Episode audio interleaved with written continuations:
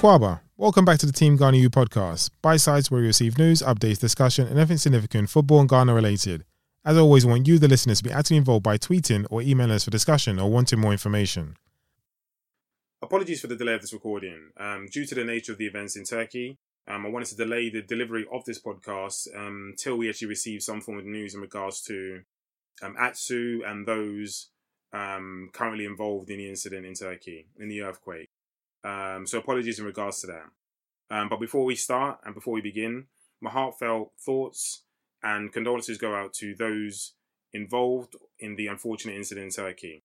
Um, today's episode is going to be a reading of our recent article, which is the rethinking of the values of soccer clubs in Ghana. I want to do a part two to this, so I wanted to actually record this episode and then give it some some background, almost like a part one and a part two. Anyway, to the article. In Ghana, like elsewhere in Africa, the enormous popularity of football and its transformation globally has revolutionized the economics, culture, and politics of the game. Numerous football associations and football clubs integral to the continent's heritage are on the rise. Some with huge fan bases are said to be uniquely valuable.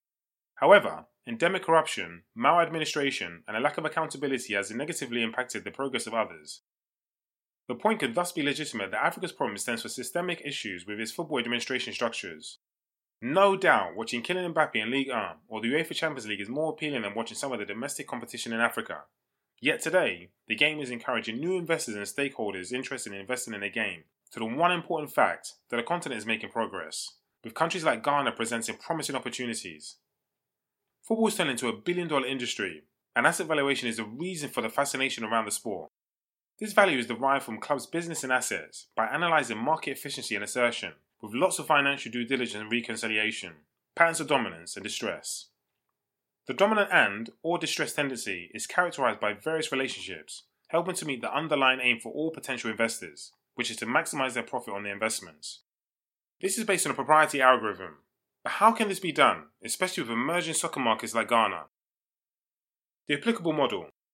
Given the social and collective relevance of soccer clubs, a vast array of compilation models and methodologies can be used to establish their value, one such compilation by analyst Sadiq Obama Adams, aka Sports Obama, of Angel Broadcasting Network, ranked WAFA, the West African Football Academy, in front of Kumasi Asante Kotoko and Accra Hearts of Oak as the most valuable football club in Ghana.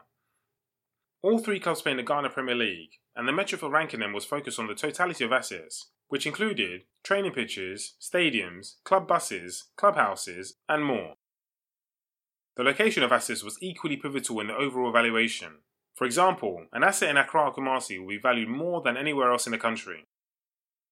The technical valuation used by Sports Obama is known as economic evaluation, says Roger Bell, the co founder of British consultancy Vysyble. While sounding promising, the analysis presents significant problems because, according to financial expert Riccardo Cecchini, professor of business administration in Rome, Italy, the soccer market expresses an appreciation that is not found in any other sectors in the presence of unsatisfactory, though not infrequently negative, profitability, and vice versa.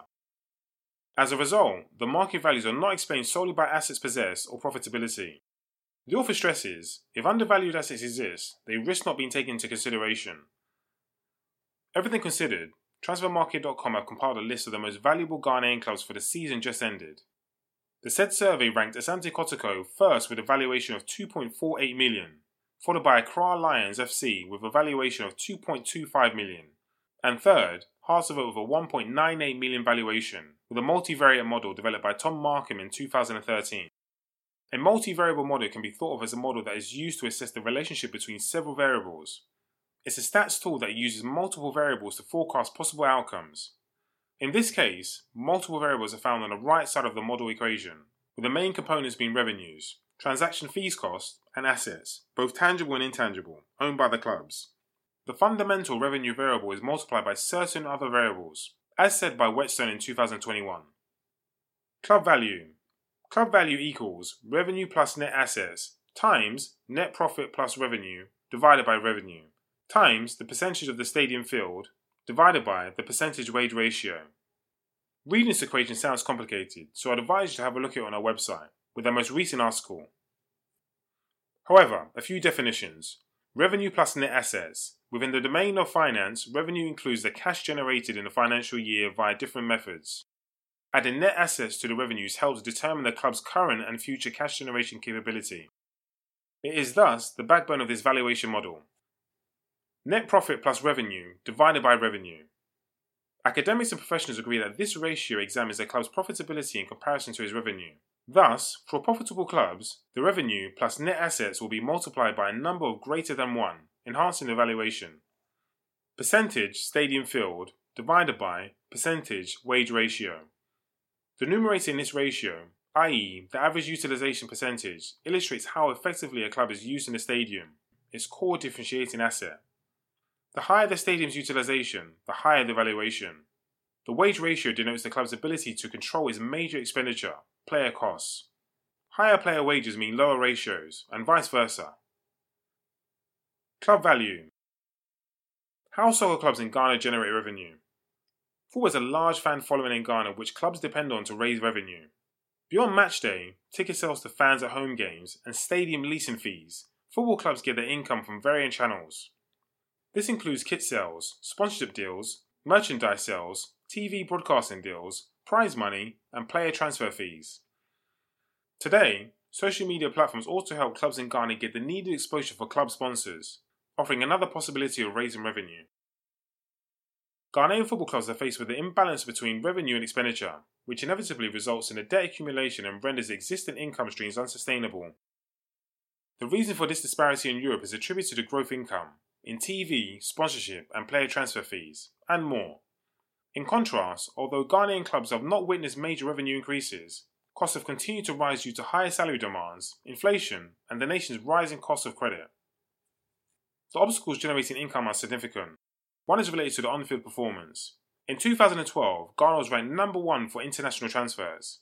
As a result, the league may be less appealing to spectators since the best players have departed to Europe, which in earnest began in the early 80s and has progressively led to lower attendances and profits.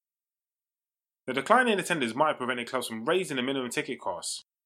The average cost in May 2009 was two cedis, equivalent to £1. Four years later, the average cost is still two cedis, now equivalent to 65 pence. As a result, earnings have decreased. Even with low ticket prices, attendance have decreased due to the competition broadcasted from Europe. For many fans, it's more economical or a better option to watch these games on a large screen as opposed to paying for a ticket and then travel expenses to go to a game.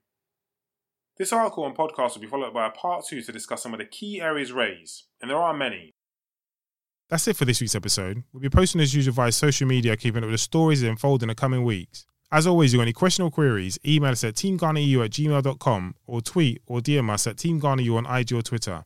Thank you, take care, we'll see you in a couple of weeks.